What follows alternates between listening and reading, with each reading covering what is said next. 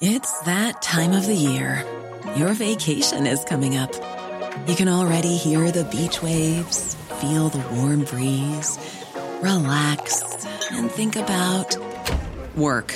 You really, really want it all to work out while you're away. Monday.com gives you and the team that peace of mind.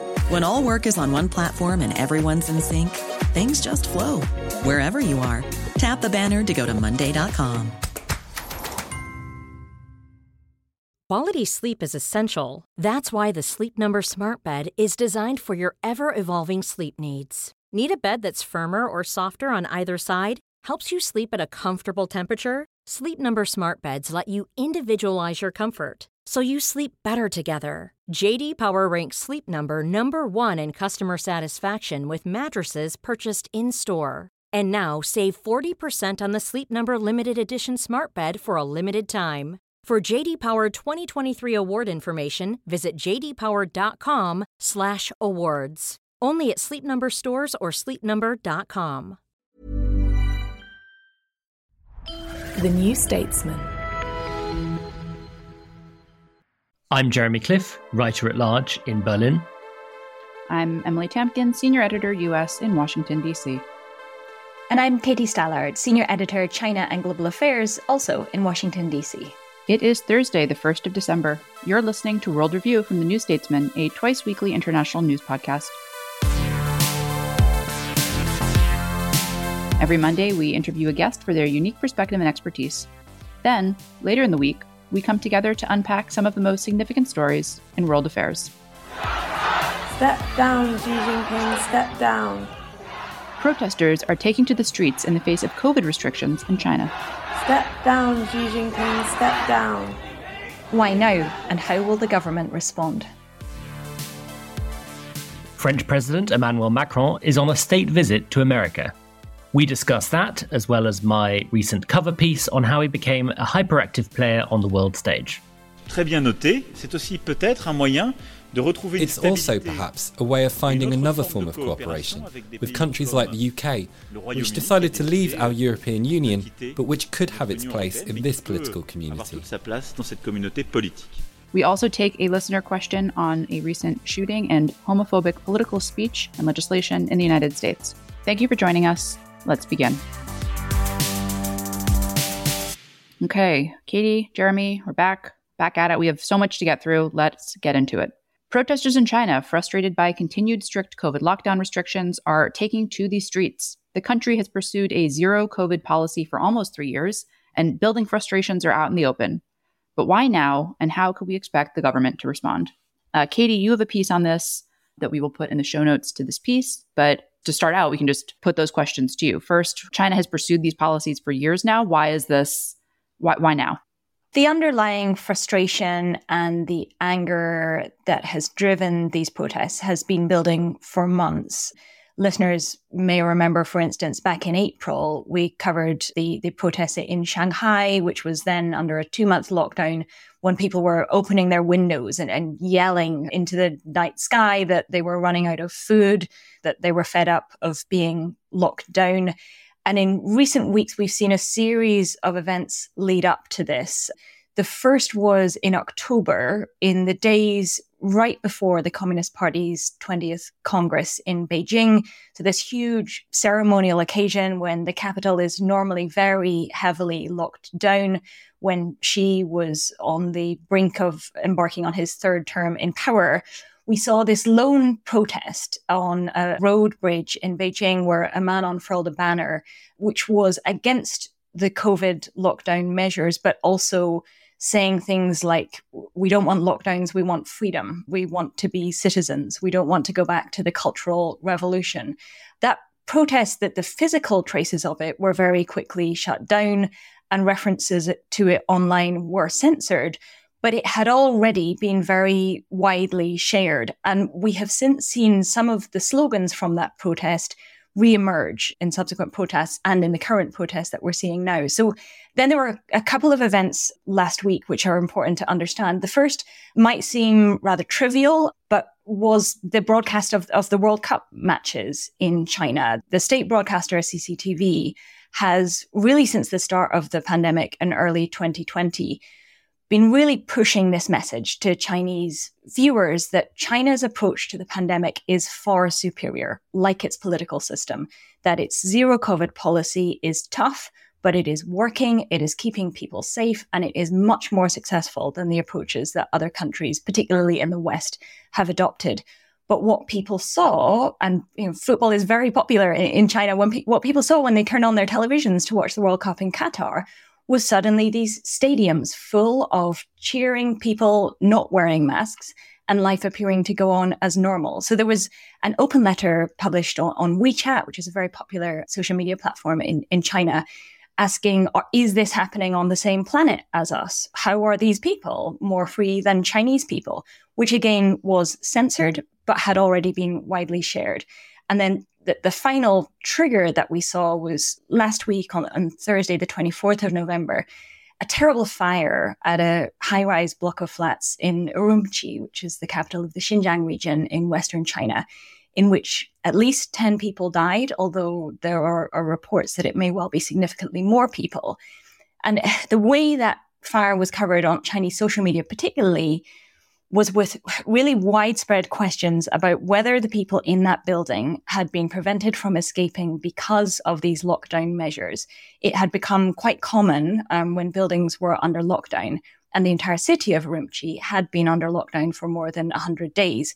When lockdown measures go into effect, often there are physical barriers built around the entrances to these compounds. So there were real questions about whether people could get out and also questions about whether the firefighters could get close enough. One video, which again was very widely shared, showed this great plume of water from one of the fire trucks arcing up into the night sky and stopping you know, meters short of the burning building. The local authorities say this is not what happened, that they were obstructed by parked cars, but the way people across the country understood what was happening, uh, particularly, well, really un- until those posts were shut down was that this was people trapped in a fire as a direct result of these pandemic control measures. So we saw the first protest start in Urumqi itself on the Friday night, and then in Shanghai, China's financial center, on the Saturday, and then in, in cities and particularly on university campuses across China. And for a lot of these protests, the initial gathering was about remembering the victims of the fire. But what we saw quite quickly happening was this then turn into complaints about the COVID policy itself. And then, very unusually, complaints about the national level policy and even the top leadership. So we saw chants in Shanghai of down with Xi Jinping, down with the Chinese Communist Party, which is very, very unusual in China. Two other questions for you on this, Katie. The first is I mean, you've mentioned a couple incidents in which censorship hasn't been enough or it's been for the government it's been it's come too late. It was too widespread for censorship to keep people from seeing the the open letter or from seeing video. How has the government been responding and how do you expect it to continue to to act? So it's important to say firstly that local level protests are very very common in china any day of the week, you can find a small scale protest happening in, in a city somewhere. But usually, how these protests go is that they're targeted against local officials or they're in response to a specific grievance, like unpaid wages, like environmental pollution. And normally, the protesters are framing those calls in terms of appealing to the central government for help so that the sort of the message is you know if, if only we can get the attention of the central government we can get this problem solved. And frequently that works. The difficulty for the authorities this time is that they are directly responsible for the policy that everyone is complaining about, these lockdown measures that people have been living under for almost three years at this point. And so is Xi Jinping. He has really made strenuous efforts to, to position himself as, as the lead defender of this policy. He is the one that you see telling officials that they need to implement the policies more rigorously, that persistence is victory. So the difficulty for the authorities here is tackling these protests without addressing the underlying cause. So in the short term, what we're seeing are, are large numbers of police on the streets. Anywhere that's being identified as a possible protest site is now lined with police vans. People who attended the protests this past weekend are reporting that they're getting calls from a private number on their mobile phone. Um, they will get a call from their local police station asking what they were doing at the weekend and making it clear that, that they have been identified and warning them against future protests. And anyone that they can identify as a, as a ringleader will be detained, um, will be dealt with very harshly. But the problem is that they are kind of in a trap of their own making where, you know, I think we will see efforts to, to appear to be easing somewhat these policies. We, we already saw that earlier in the month. They talked about optimizing um, the zero COVID policy. But because China has had so few infections, there is a very low level of natural immunity in the population. There is still close to a third of the elderly population does not have the third dose of the vaccine that they would need to protect themselves. China also hasn't approved foreign mRNA vaccines for use. So, with those conditions and with China's really still quite rudimentary public healthcare system, if they were to suddenly pivot away from this policy, as the protests are demanding, there could really be a, a wide scale public health catastrophe. But if they don't, then we're going to continue to see people are really suffering under these conditions the economy is absolutely stalling and there appears to be no end in sight. So I think they can make it very difficult for people to physically congregate in the short term, but it's much harder to see how they tackle the underlying grievances. Before we started recording, you mentioned that there is another event in China that at, perhaps at first glance doesn't seem like it's related to this, but in fact is. And I wanted to make sure that you had a chance to mention that. Yeah, so I think the the real question after this really extraordinary weekend of protests that we saw last weekend was whether they could be sustained, whether people will come out again in spite of the extraordinary measures that are now being put in place to, to stop them. And I remember thinking yesterday, and I'm sorry now that I didn't I didn't tweet it, was I bet the leadership is hoping that Jiang Zemin doesn't die right now. So Jiang Zemin was was general secretary beginning in 1989, immediately after the Tiananmen protests, and he is the second but one leader um, before Xi Jinping. He is, is or he, he was 96. He was known to be in, in fairly poor health and, and there had been repeated rumors of, of, his death. When we got the news this morning that he has died in Shanghai from multiple organ failure and leukemia, uh, my first thought, and I think a, a number of other people who cover China's first thought was this could be a really serious problem for the Chinese Communist Party. What we have seen in the past when senior leaders have died, for instance, Zhou Enlai, who was the premier under Mao Zedong, when when he died in 1976, people came out nominally to mourn him, but also to vent their frustrations with the system. So we saw these you know, now quite often forgotten, but quite large protests in Tiananmen Square in the spring of 1976. And then in the spring of 1989, as is better known, Hu Yaobang, who was a, a previous reform minded general secretary, died. Again, people came out nominally to mourn him. They put up a banner with his portrait on the Monument to the People's Heroes in Tiananmen Square. But that was the spark for this much wider protest movement that then evolved into what we now remember as the Tiananmen protests, which was really venting all those much broader grievances about inflation, unemployment, inequality, unfairness, and which then evolved into the, the pro democracy movement that we remember now. So there was a real danger for the Communist Party in their handling of Jiang's death that they are seen to afford him sufficient respect without giving people too much of an ability to organize, to get together, and then to once again give give vent to these underlying frustrations. Just one very final question, Katie. Do you see um, Xi Jinping shaping his foreign policy around this domestic turmoil? I mean, could this see him move to seize Taiwan's more swiftly than he might otherwise have done in order to clamp down at home? I would be surprised if that if this shapes his thinking in that way. I think how this could play into his thinking is as as we're already seeing, some of the official response to this protest is to frame this as being caused by foreign forces. There's been talk about ulterior motives and, and, and what we saw happen with the protest movement in Hong Kong was this this was very quickly framed as something that you know the US and all these nefarious Western powers were orchestrating. This couldn't be the Chinese people. This must be the black hand of foreign imperialism.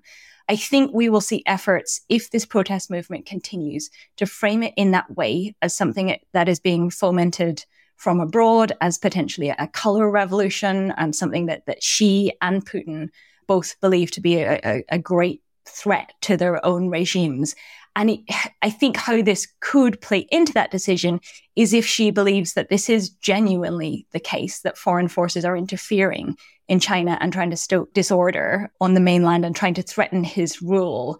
That could make him much more determined not to show any weakness abroad.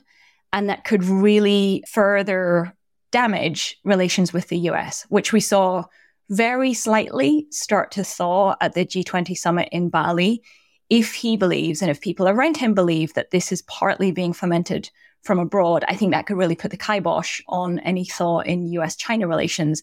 And that's how this could be particularly significant for foreign policy. But certainly, this will also contribute to the idea which he has had from his earliest days in office that he's almost kind of ruling under siege, that he needs to take, there, there, is, there are threats all around, and he needs to take a very firm grip of China and get a firm grip on its external environment. So this is only going to further strengthen that approach. Well, we will leave that there. We will put Katie's piece in the show notes.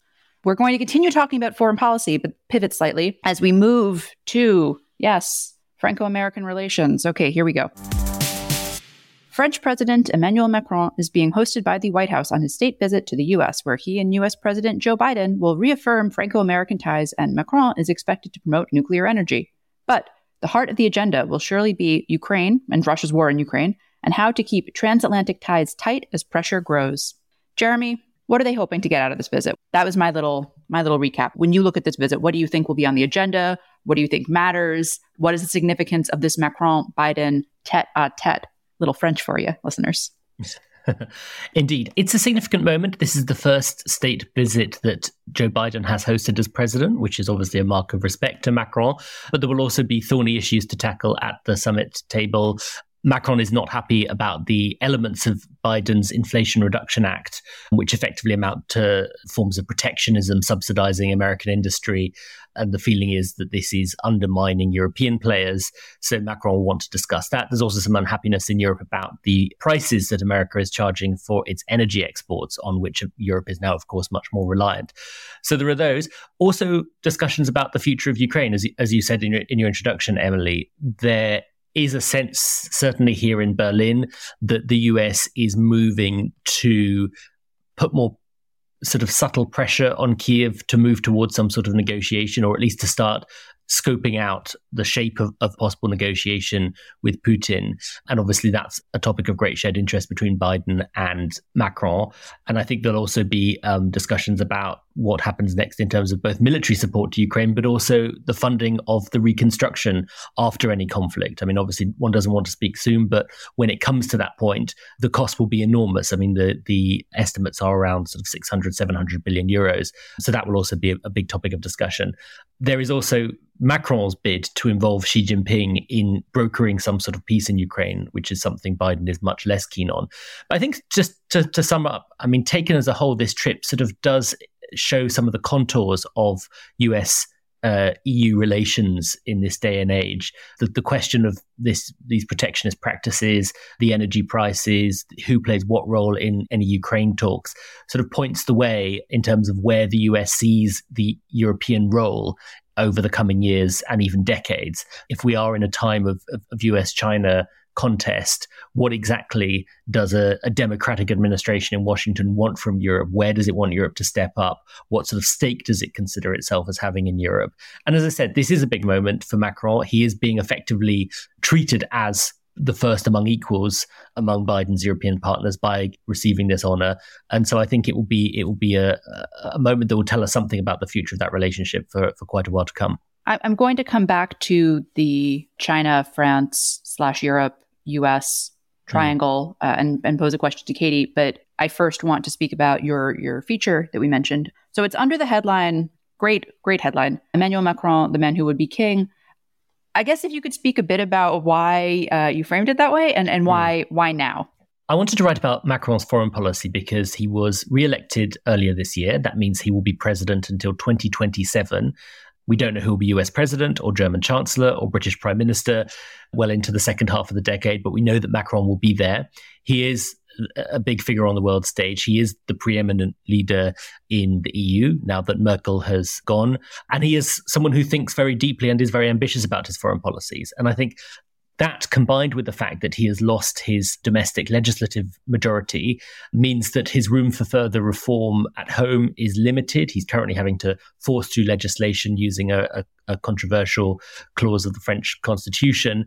And he's turning even more to the world stage because, you know, a bit like with a, a classic second term American president, I think the sense is that that is where he can now sort of shape his legacy in the most active possible way. So he is turning to the world stage. He does have big ambitions for that second term. And in the piece, I've tried to look back, first of all, at the foreign policy of his first term and ask what did we learn about Macronism there? What succeeded? What didn't?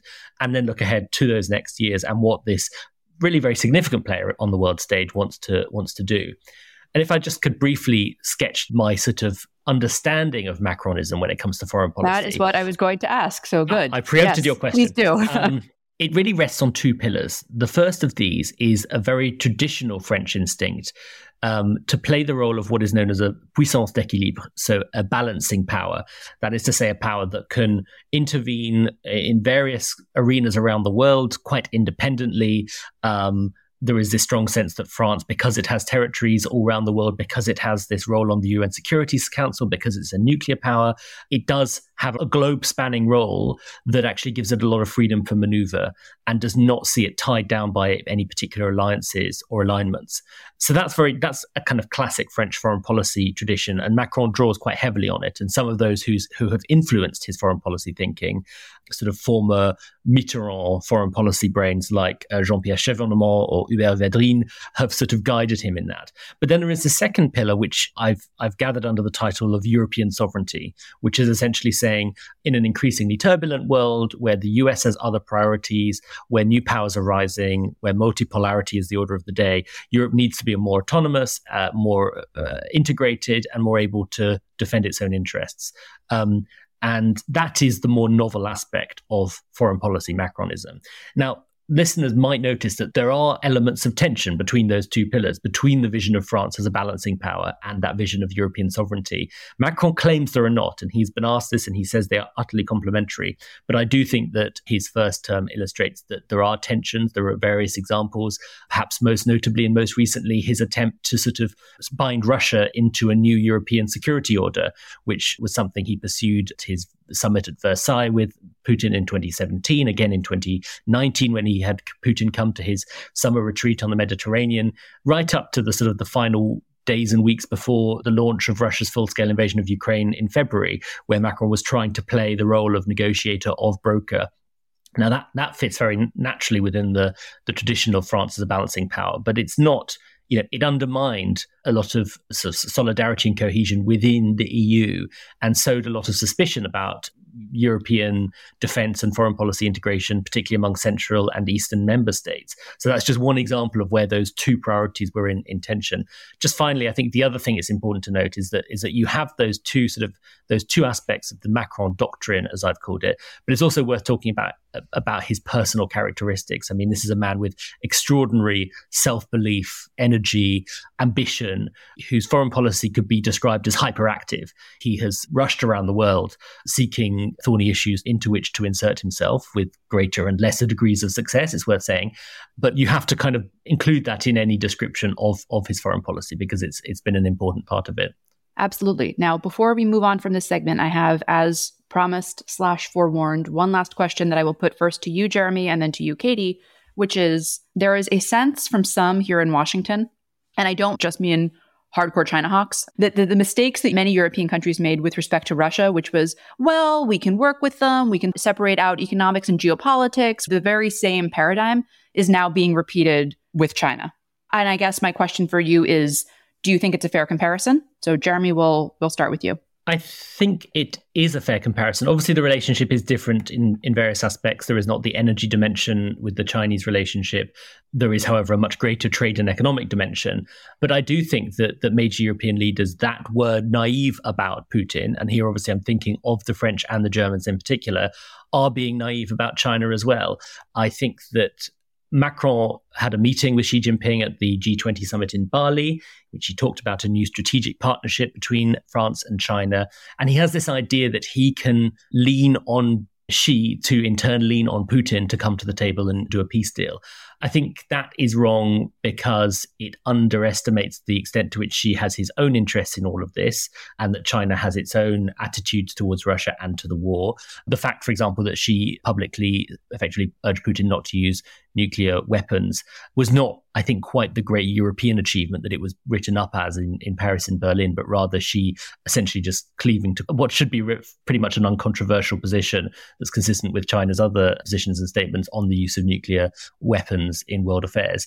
Uh, and then, and then when it comes to Berlin, I mean, Olaf Scholz was recently in Beijing. He took a full of German businessmen. The chancellery claim that this is shorn of the naivety that previously marked aspects of Germany's China policy under Angela Merkel, for example. But it does look remarkably similar to Mer- uh, China, Germany's China policy under Angela Merkel. And the view here in Berlin is very much no, no, no. There is no, there is very little to learn from the failures on Putin and apply to the relationship with China. These are completely different things with little bearing on one another. I think that's a mistake, but I think those you speak to in Washington, Emily, who are concerned about this, are right to be worried that Europe is making some of the same mistakes again.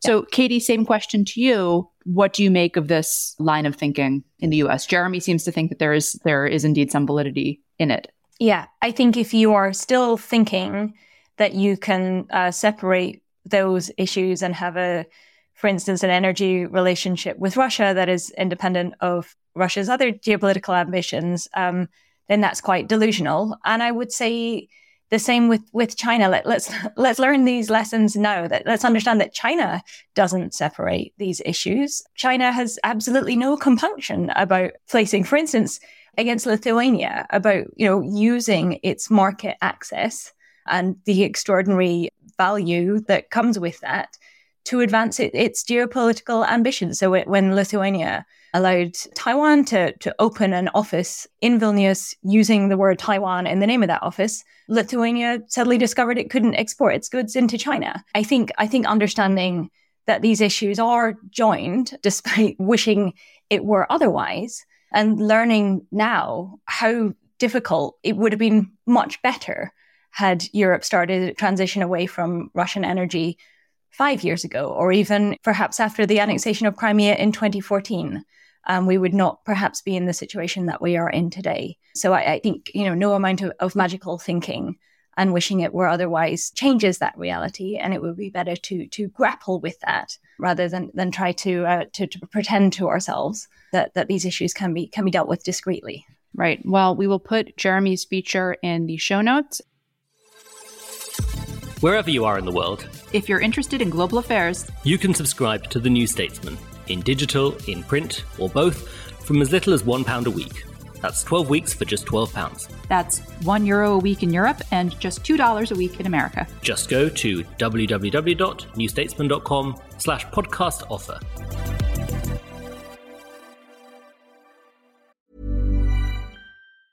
There's never been a faster or easier way to start your weight loss journey than with PlushCare PlushCare accepts most insurance plans and gives you online access to board-certified physicians who can prescribe FDA-approved weight loss medications like Wegovy and Zepbound for those who qualify.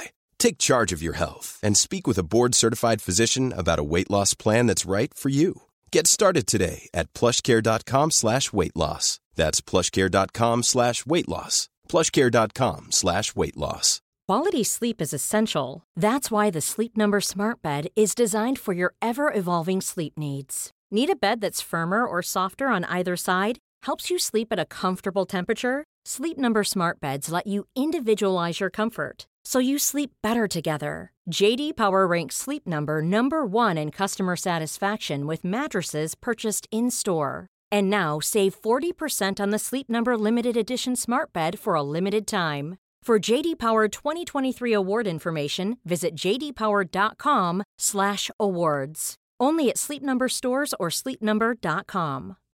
Millions of people have lost weight with personalized plans from Noom, like Evan, who can't stand salads and still lost 50 pounds.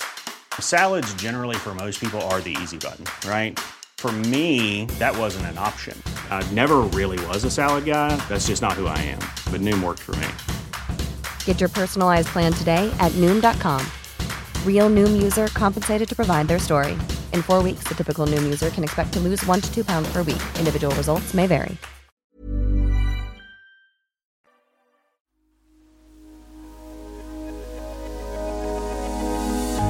Hi, I'm Armando Iannucci. And I'm Anoosh Chakelian and we present Westminster Reimagined on the New Statesman podcast. Each episode, we'll be taking a look at how our politics has got so broken and whether there's anything we can do to fix it. We hear from people shaping our society, from the front line to the corridors of power, alongside campaigners, journalists, and satirists, including Jon Stewart, Ian Hislop, Rosamund Adoo-Kissi-Debrah, and Catherine Haddon. You can listen to all three series now. Just search the New Statesman podcast wherever you get your podcasts or go to newstatesman.com forward slash Westminster Reimagined.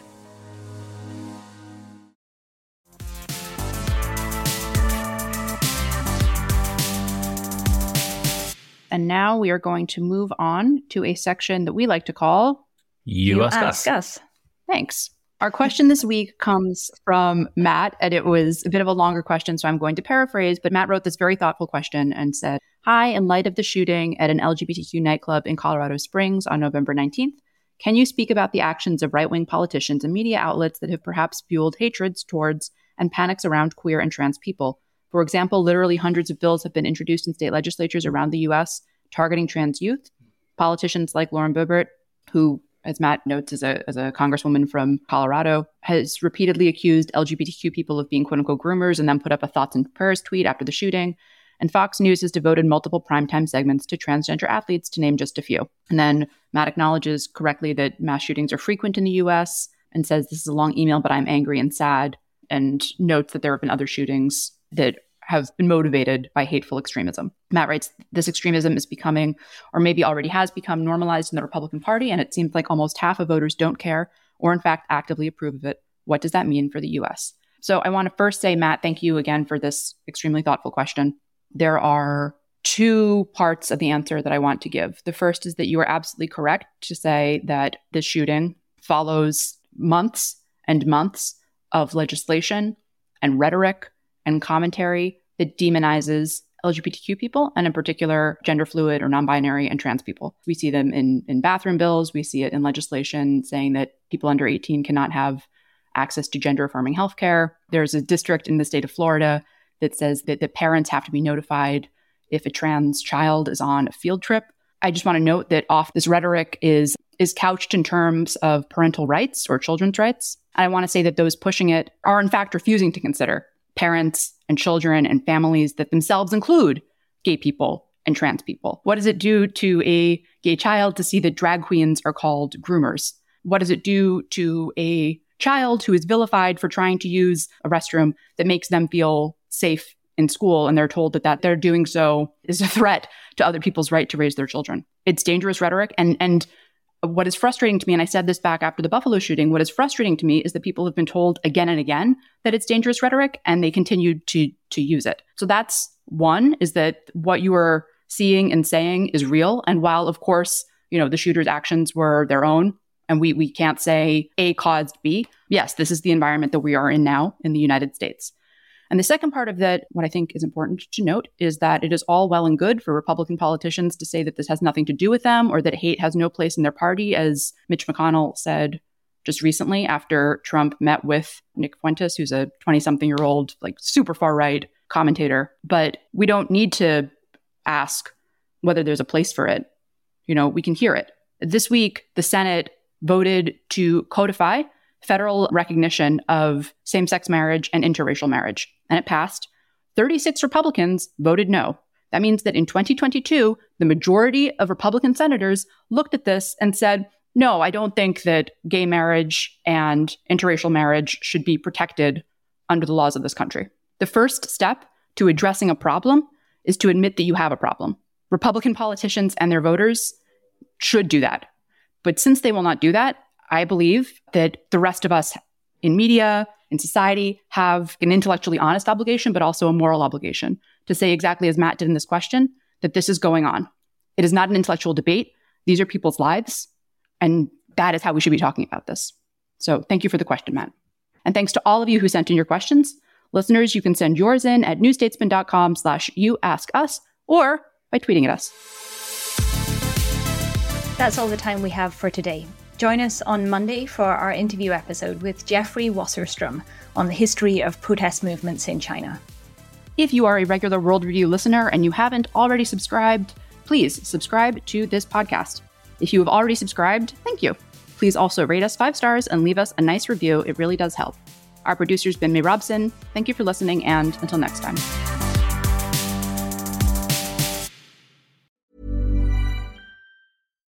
Hi, I'm Daniel, founder of Pretty Litter. Cats and cat owners deserve better than any old fashioned litter. That's why I teamed up with scientists and veterinarians to create Pretty Litter. Its innovative crystal formula has superior odor control and weighs up to 80% less than clay litter. Pretty Litter even monitors health by changing colors to help detect early signs of potential illness. It's the world's smartest kitty litter. Go to prettylitter.com and use code ACAST for 20% off your first order and a free cat toy. Terms and conditions apply. See site for details. Trust in politics is broken. So, can we get UK politics working again? That was the last time we were happy. 2012. I'm Beth Rigby, Sky's political editor. Join me every week with Labour's Jess Phillips and Conservative peer Ruth Davidson for some electoral dysfunction. This idea of nuance has completely left politics. Yeah. Together, we'll focus on the policies that could deliver political satisfaction. Follow electoral dysfunction wherever you get your podcasts.